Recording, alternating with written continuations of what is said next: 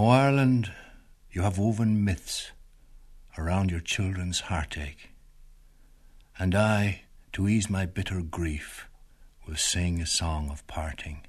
I'll take my leave of your rain veiled hills, your pastel towns at morning, and bid goodbye to Cave Hillside, though my heart may break with longing. Oh, island,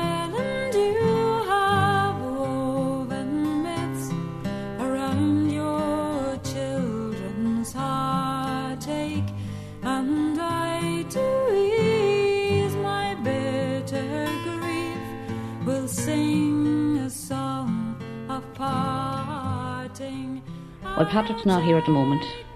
Patrick had to get out. And as far as I know, even so, he's not allowed this side of Drogheda.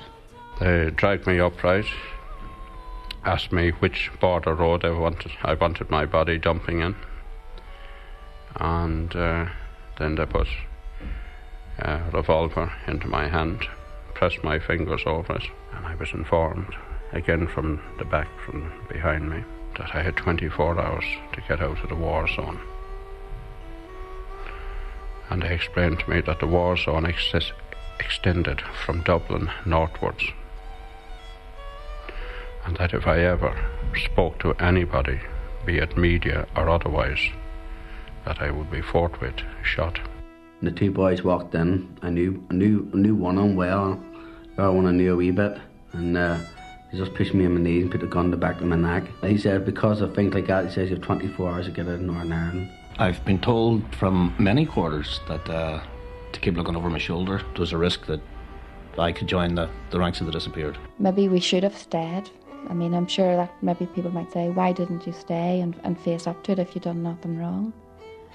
But there are so many people who have served long, long sentences in Long Kesh and another pri- and another prisons.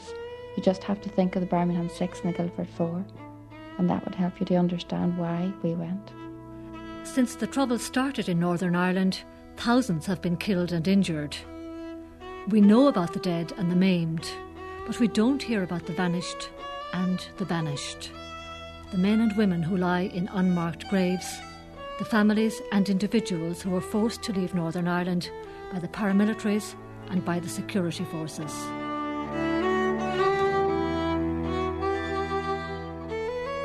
Since Roman times, exile from one's native land has been used as a form of punishment. It was deemed to be one of the harshest forms of punishment. In Northern Ireland, expulsion orders are issued by the paramilitaries as a form of social control and as a gagging device. The people have been ordered out of um, Northern Ireland over a number of years. You'd have um, people from Sinn Féin IRA who order people out, and from the Protestant side would be the Loyalist, UVF, UDA. They order people out of the country. One side's as bad as the other. And they'll use a lame excuse. You know, it can be just that maybe even they want your house. It's a simple thing like, we want your house, that's it, you're out. Nancy Gracey, who founded FAIT, Families Against Intimidation and Terror. Since this organisation was founded five years ago, we would know of 287. Now, that would be men, women, and children who uh, were ordered out of their homes for one reason or other. Sometimes it can be cause, because of uh, an argument over children. It can be a case where um, you don't attend meetings, you speak out against them. Uh, you'll have a family on your hands very shortly whom they'll tell you exactly how it happened. People who are outspoken against them, that's just enough to get you put out. Or it can be young ones who've been involved in petty crime. Some of these young people have already been to court, um, done time, come out, and then they're told, you've 48 hours to leave the country. Um, these expulsions and ordering people out of their homes has been going on for years. But when we started up in this organisation, we can only go back five years and put a figure on how many people that we would be aware of. But um, what we're being told is there's been hundreds, hundreds of people. And some of them never come back. And are afraid still to come back, even though they say there's peace here. They don't come back. Although the paramilitary organisations are to the forefront in issuing expulsion orders, many of their own members have had to leave Northern Ireland. Some are on the run. Others left because of coercion and intimidation, and because of their lack of faith in the forces of law and order. It is an open prison for, I'd say, hundreds of people down here. There's nowhere in Ireland that there isn't that you'll meet somebody that's on the run, as we would call it, or as it's termed, we call it exile in your own country. Well, Patrick's not here at the moment. Alice Donegan from Jonesborough. I got a phone call from his probation officer on Tuesday, the 14th of November, at about half past four. He had an hour to get out of his home. And how she found out about it was she got a phone call from Sinn Féin office in Belfast. I got Patrick out within the hour, but I wasn't satisfied then because nobody got in contact with me directly from Sinn Féin, so I took him back home on the Thursday. So I got in contact with Sinn Féin myself, and they got in contact with me on the Monday and told me yes, Patrick had to get out. And as far as I know, even so, he's not allowed this side of Drogheda. Uh, Patrick was 15 years of age, but when he was 14, it happened on the 28th of January. Eight masked men came into the house. Patrick was here with a first cousin of his and a friend.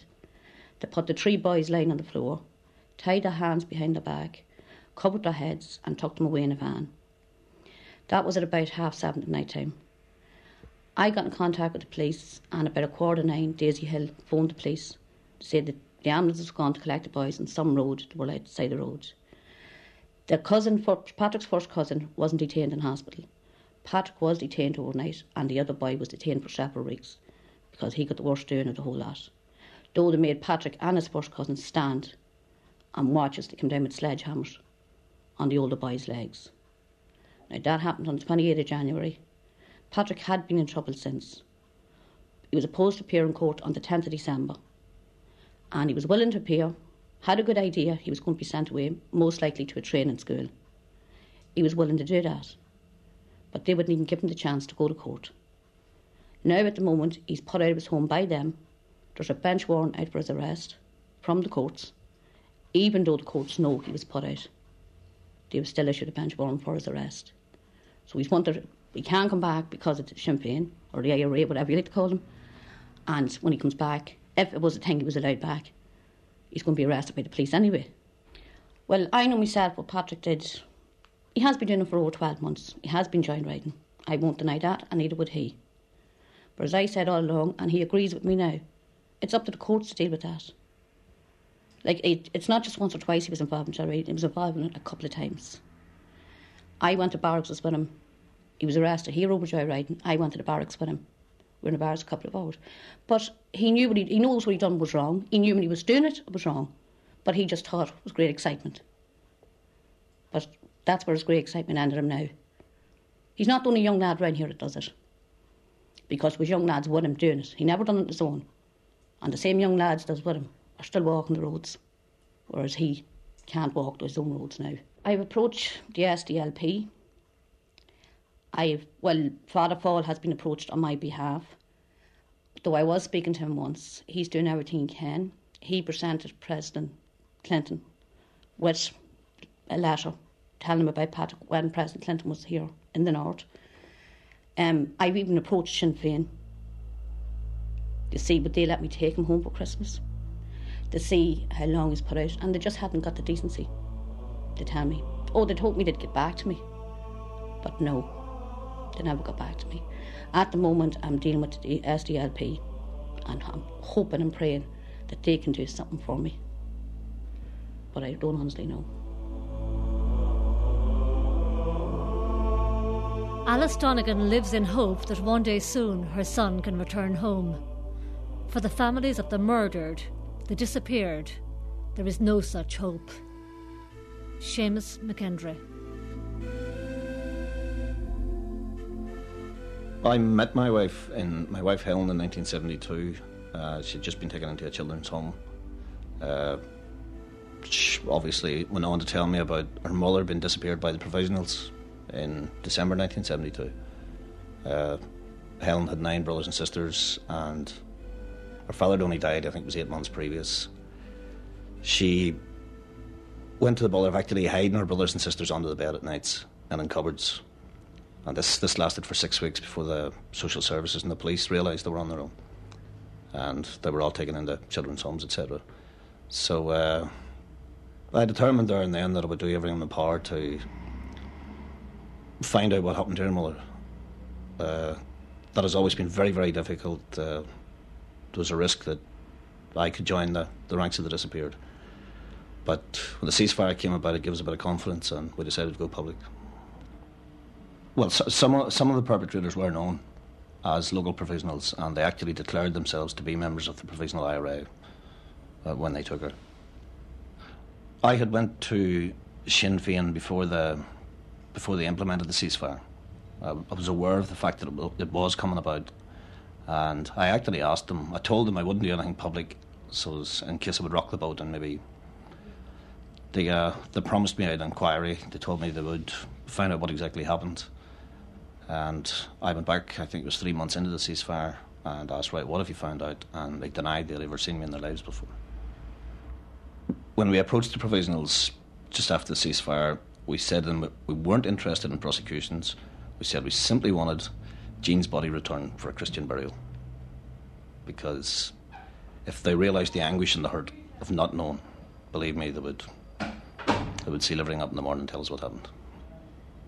We honestly believe that, well, in the present climate of, well, a supposed peace anyway, that uh, they were genuine, and when they told us, yes, okay, we'll go now and we'll have an inquiry, they returned about a month later to inform us that the perpetrators of all these disappearances were now dead themselves, which was uh, one hell of a coincidence. Uh, when we informed them that we knew the identity of quite a few of the perpetrators and they were still walking about Belfast, he decided then he would go and have another inquiry. And to date, all we've got from them is that they would be willing to assume blame, but not in all cases, whatever that means. I've been told from many quarters that uh, to keep looking over my shoulder. I can see my my reasons for conducting this campaign are purely humane. And initially, it was my mother-in-law, Jean McConville. I was trying to find out exactly what happened to her. Uh, since then, I've been approached by many families, and to date, there are 14 names, there are 14 known disappearances by paramilitaries. Uh, we suspect that loyalist paramilitaries were also involved in disappearances, and in fact, um, quite a few senior loyalists have privately said that at least. As yet, I've had a couple of vague conversations with people from the loyalist camp, if I can use that term, and they have said that they would like me to find out where their brother went, what happened to their brother, but never come back. I don't know whether it was through fear or what exactly. We we felt that simply as a husband and wife team, it was hard to capture the media attention, maybe, and things like that. So when we did hear about the other cases of disappearances, we contacted those families and asked would they consider joining the group. So on June 26th, 95, we formed the Families That Disappeared. And essentially to raise public awareness, you know, that this is good old Holy Ireland and yet atrocities such as this did happen, you know. Since, since then, we have been contacted by various groups around the world who campaign to have disappeared people returned to their families. The Mothers of the Plaza de Mayo in Buenos Aires, for instance. And so there are supposedly 33,000, I believe it is, disappeared in Argentina during the 70s. In Ireland, we're talking about 14 people, but the, the numbers aren't relevant. If it's one case of disappearance, it's one too many.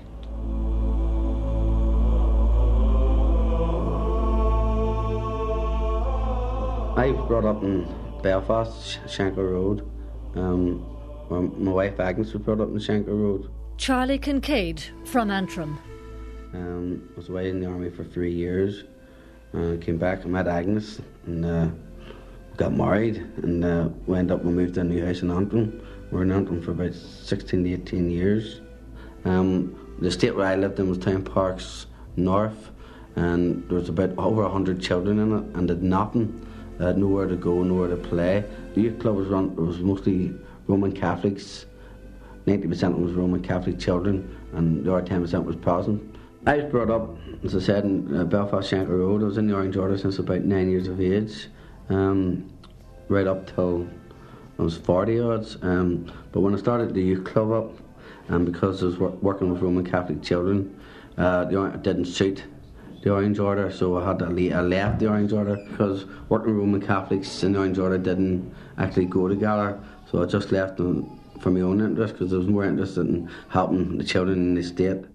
Um, Michelle, she's the oldest daughter, and Michelle, once she came 16, to me and to Agnes, know, whoever she went out with, whatever boy she went out with, that was up to her. We can't go and pick, say, go with him or go with him. So if she went with a Roman Catholic or a Pakistani or an Indian, it didn't matter to us. That was her life.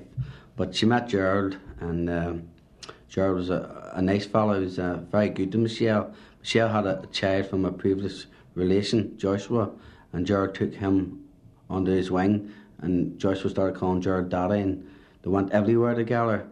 Um, the two were, were definitely in love, and uh, Gerald moved in with Michelle and we flat she had, and everything's going well. Gerald worked 24 hours a day. He was a plumber, so he decided to take up a taxi, and, uh, they wanted to build a house together and have a good life together, and he wanted more money.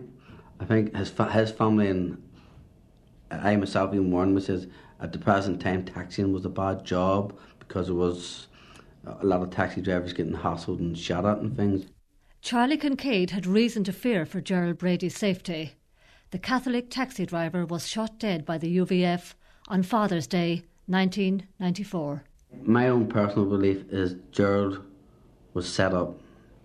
Um, Gerald was taxiing, as, he, as I said, that night, and his body was found, and his taxi was found in Carrickfergus, which is several miles from Monkstown. I don't know, maybe seven miles, eight miles uh, 13 miles even, but Gerald would never take anybody he didn't know on a long distance run. I mean, I think most of the taxi drivers maybe maybe were the same, but the killers who killed Gerald, there's no doubt in my mind he knew them, or he knew one of them. Um, I was very, very angry because to me he was just an ordinary boy he was in love with my daughter, and all he wanted in life was to look after her and the children. I was very, very angry. I believe that I, I had out the paramountries, and I believe that I tramped on some top paramountries' feet, as I would say, and they didn't like it. I wrote statements out for Michelle, um, hitting out at she hit out at them themselves. And I believe that because of this, they weren't too happy of what I said about them, what Michelle said about them. Also, I believe that because um, of my connections as a, as a, a Protestant, uh, what I knew things that I shouldn't know. And I think that is another reason why I'm where I am today. Um, took, went back to Michelle's, we got Michelle a house, and uh, she wouldn't move in, of course. And one day I said, I'll go up and check Michelle's house, make sure nobody's broken in or any burglary.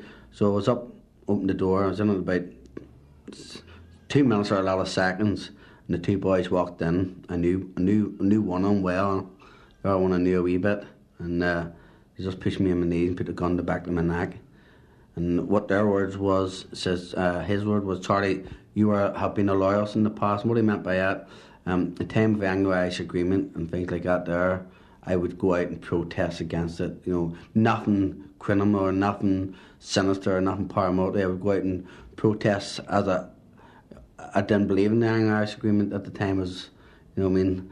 Um, but he said because of things like that, he says you have 24 hours to get out of Northern Ireland. So now, I wasn't afraid. I just stayed on my knees and said to myself, "Well, they're going to kill me. That's it." But when he said this here, I sort of had a sigh of relief, and just Tim just walked out to leave Northern Ireland and leave friends behind it was, has been very, very hard. He, for my young son Charles, he's 15 now. He has no friends here. Um, he, he went to school here and uh, he got into trouble, which he's never been in before, because I think that was his way of saying, I want to go home by getting into trouble. Michelle is a very mixed up young girl. She never got any counselling uh, when Gerald was murder, murdered. Um, she tries to deal with it her own way but the way she's trying to deal with it is wrong. It's bad. Um, you know, I can't say what she. You know, she's not the same girl she was. I mean, um, she she drinks a lot now, and she cries every day, every night. She cries. She still cries. You know, she still talks about Gerald.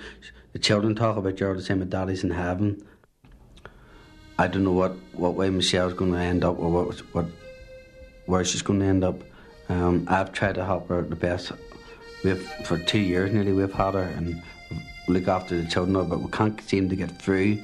I mean, she she blocks it all out and does her own thing.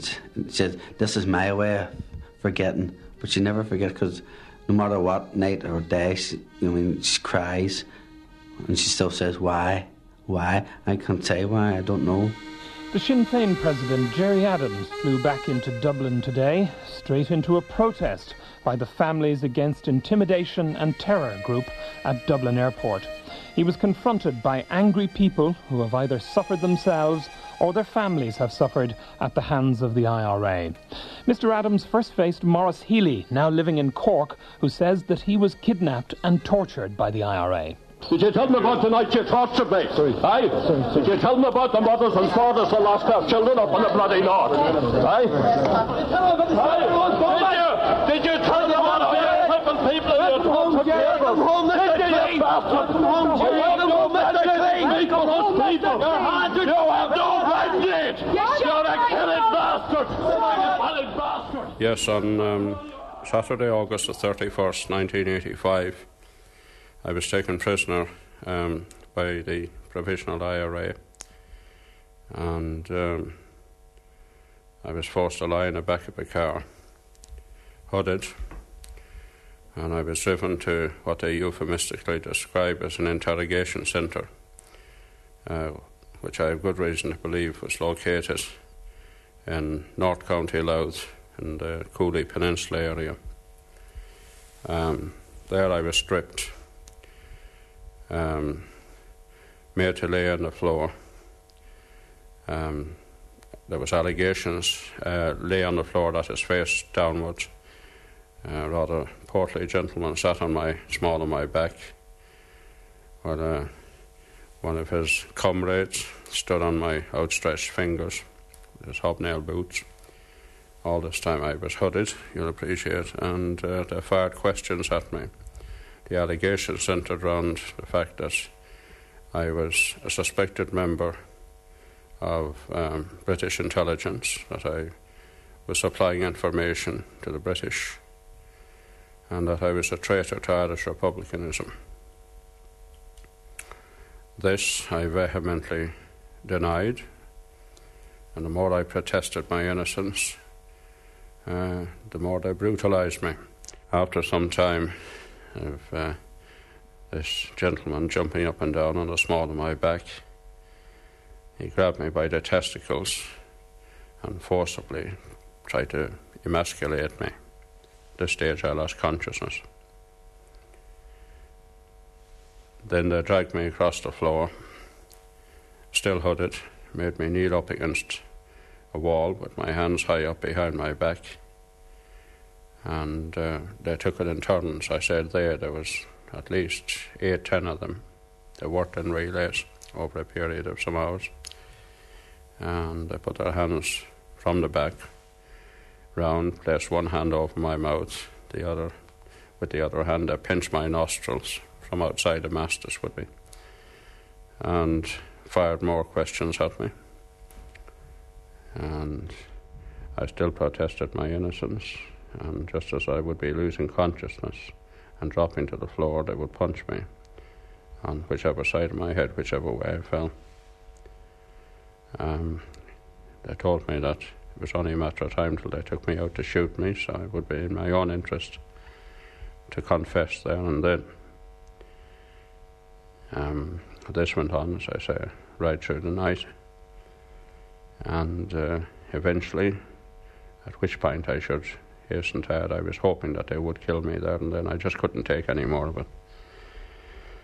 They dragged me upright, asked me which border road I wanted, I wanted my body jumping in, and uh, then they put a revolver into my hand, pressed my fingers over it. I can still feel the coldness of death that crept over me when I felt it.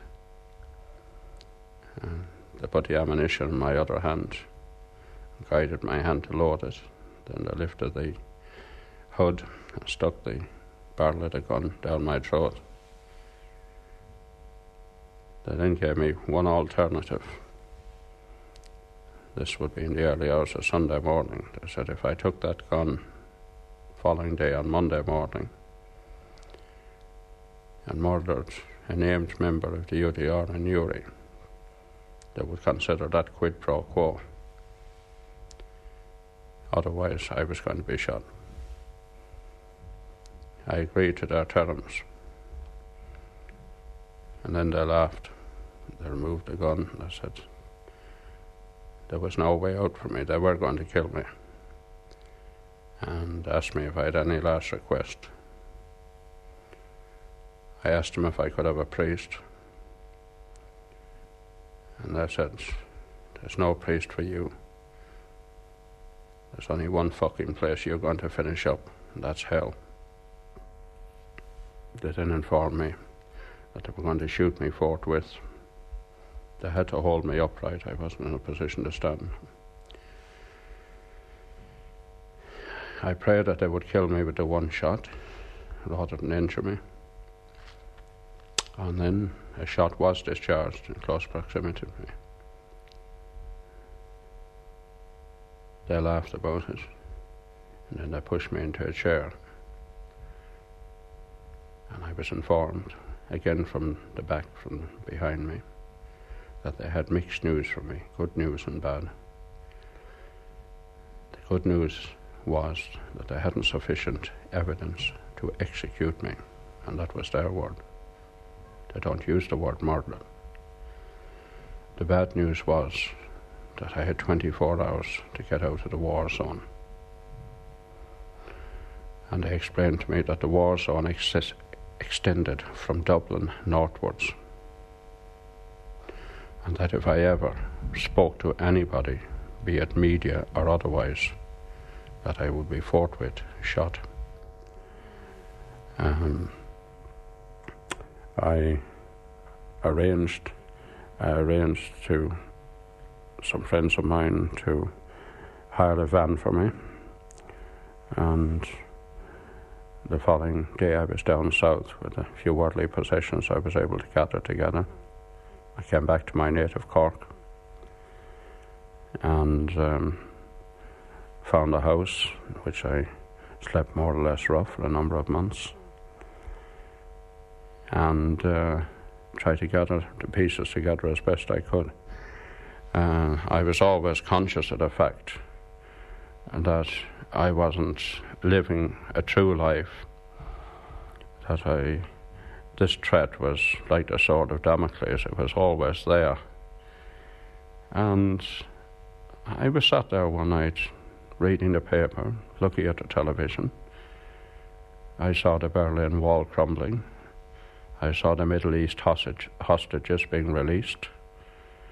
And I looked at myself and I questioned myself. I said, What are you? You're, you're a man in a small island, an Irishman, a man in a population of five million people, and you don't have freedom. You don't have freedom to express yourself. Why should you be living under the threat of a gun? You've done nothing wrong to anybody. Maurice Healy tried to get the IRA to lift the death threat, but to no avail. Eventually, he decided to approach the media, and he achieved results. I got a visit here in Cork one night from three members of the Belfast Command of the Provisional IRA, in which they admitted to me personally full responsibility. They further um, uh, stated that I was a totally innocent man, was just mistaken identity, and that, that they were down here to tender me a personal apology, providing I kept quiet. I refused this personal apology in so much that a lot of people had come and stood beside me, both north and south, and I couldn't afford to let them down. And eventually, uh, sometime later, um, in the uh, Republican News of May 1991, they issued a statement in which they categorically stated that they were lifting the death threat and my freedom of movement, and that Maurice Healy was totally innocent of the allegations that had been made against him in the torture chamber in 1985. While Maurice Healy can go back to the north, hundreds of people can't. They're on the run, wanted by the security forces. Connor and Anne McKay, not their real names, left Belfast in the dead of night, 15 years ago.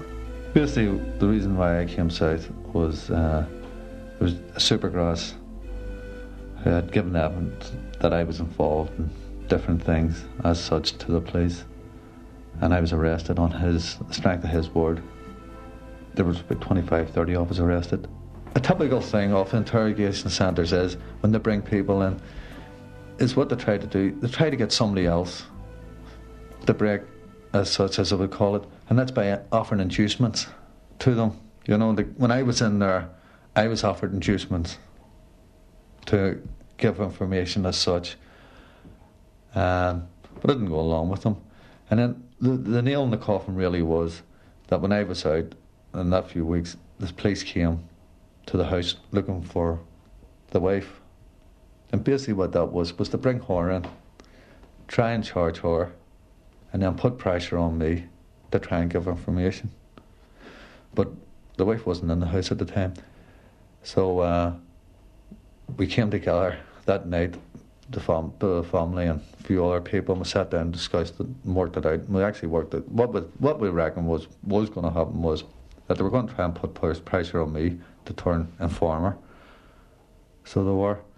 And if not, they were going to put me away and maybe put the wife away as well. So we're in a situation that with no choice, really. Like we just had no choice. It was either go to jail on an informer or come south of the border. So we came south of the border. That night of our family discussion, my husband left in the dark of the night. He came across the border. His friend drove him across the border. And early the next morning, I came. Um, a member of my family drove me across the border. We met in O'Connell Street. I had never been in Dublin before. And O'Connell Street, it's a huge street when you've never been there before. It was a Saturday morning, and all the people just, everybody seemed to know where they were going. I remember quite clearly standing, holding hands, and thinking, this is what a refugee feels like. We only had the clothes on our back. I think if we had £20 between us, we were lucky. And we didn't know where we were going, who was going to look after us, or where we were going to sleep. We did have our own home in Belfast, but when we walked out that night, we literally left the, the dishes in the kitchen sink. We always thought we were only here for a short while.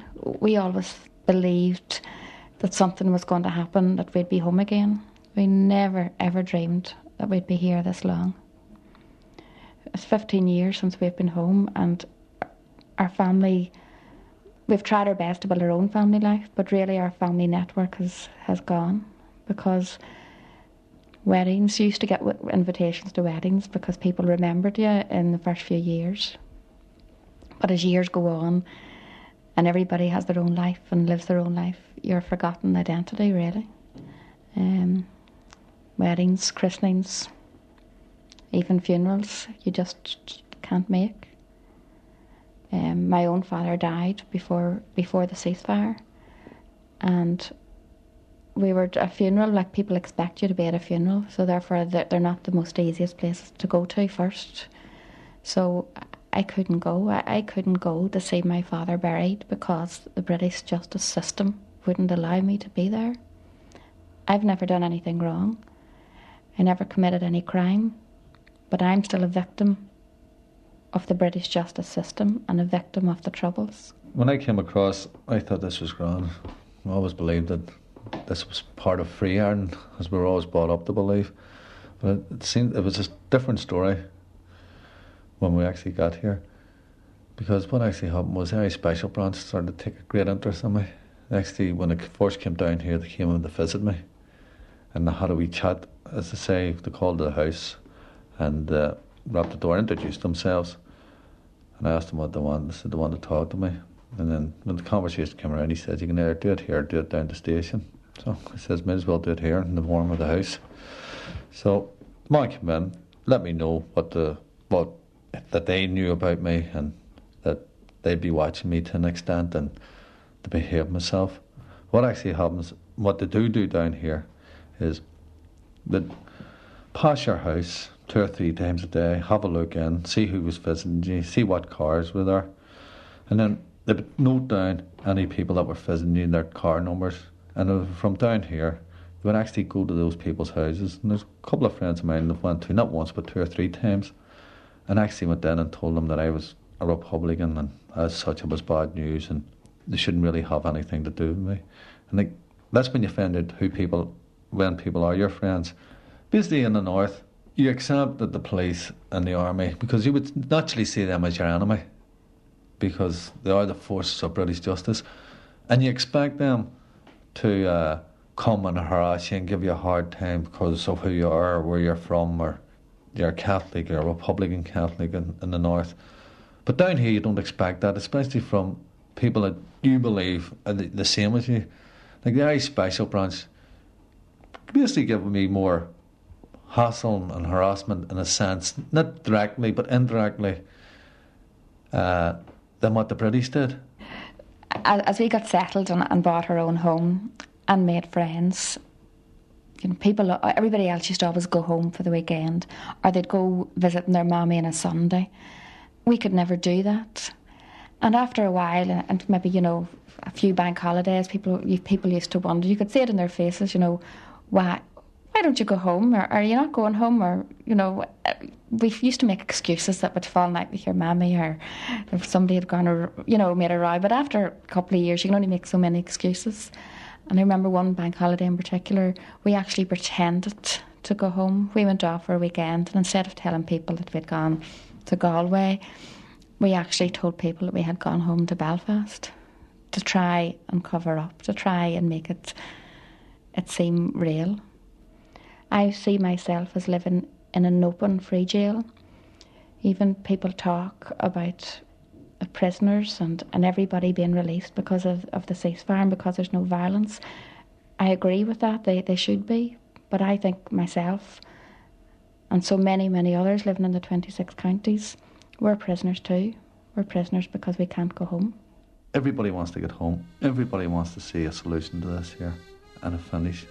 And as I say, there's hundreds of people, uh, I wouldn't be exaggerated, down here on the run, as we call it, They want to get home, they want to feel that the situation is going to resolve itself, that the British are actually going to sit down and make the unions sit down and everybody sit down, sit down around the table and sort this problem out. I say that people should come home. People should come home and highlight it. Go to a newspaper or go to a TV and say, I've been out of the country X number of years. Now I'm back and I'm staying back. I'm not going nowhere. We've had enough. We haven't been bombing or maiming or murdering or destroying for 25 years. These people have been doing it and they're still living here. So why, why are we put out? They shouldn't be going anywhere at all because nobody has the God given right to be judge and jury on anybody, only a court of law. Um, I spoke out against them on uh, July of 1990, and uh, uh, that, my son was shot in the legs by them. Uh, the Sinn Féin IRA. because he had an argument with one of their members. Now, I knew it happened because I was on the minibus the night that the incident happened. But I wasn't prepared to sit back and stay quiet. I suppose they would have preferred I did, but I wasn't prepared to do so. Because if somebody's if, you, if a person in your family does something wrong, it's up to the law to deal with them, not uh, these um, thugs. So what I done was I went to the local newspaper and I went to the television and I voiced my disgust. And my basic, one of my basic human rights, freedom of speech. Then I got together with a lot of friends, told them what I had planned to do. I was going to keep being outspoken against them, and uh, I had a lot of intimidation an awful lot of it. Some of it was pretty scary stuff, but uh, I held on. I had good friends with me, good friends around me. Held on and just kept fighting back. But then um, what they said was the paramilitary system she'll not last three months, she'll not last six months. Well, five years down the road, we're still here. I thought my life was in danger. I didn't think I knew. I knew the chance I took. I knew um, uh, was a risky business. I was worried for the sake of my family. I suppose you see, with all the years they got away with doing what they're doing on their own people, they never thought, I suppose, in a million years, that one of, as they would call you, their own, being a Catholic, would ever speak out against them. Um, we did it. I done it. Started the organisation, and we've been pretty pretty successful. We've helped a lot of people. Well, we actually spoke to the Mitchell, went and spoke to the Mitchell Commission, and um, we got an invitation from them to go and visit. And I actually put to them that we intend highlighting um, these people who are living, uh, the plight of these people who are living in exile, to get them back home again. And uh, we'd appreciate any help that they could give us. You can't have paramilitaries. Um, you can't uh, have them standing up and saying, "We want remission. We want this. We want that." They've got to be point, asked point blank. Well, what do you intend giving back? What do you give back to the community? You've give nothing. Absolutely nothing. Since the ceasefire, there have been 197 people beaten by Sinn Féin IRA. There have been 89 people by the Loyalists. There are almost now 300 people living in exile out of this country. So what do you what do you give back to the people? You've given nothing. What we're saying is decommissioning, yes. Get the guns off the streets. Get them off the streets completely. Why do you need guns when you're still trying to talk when you still say you're talking peace?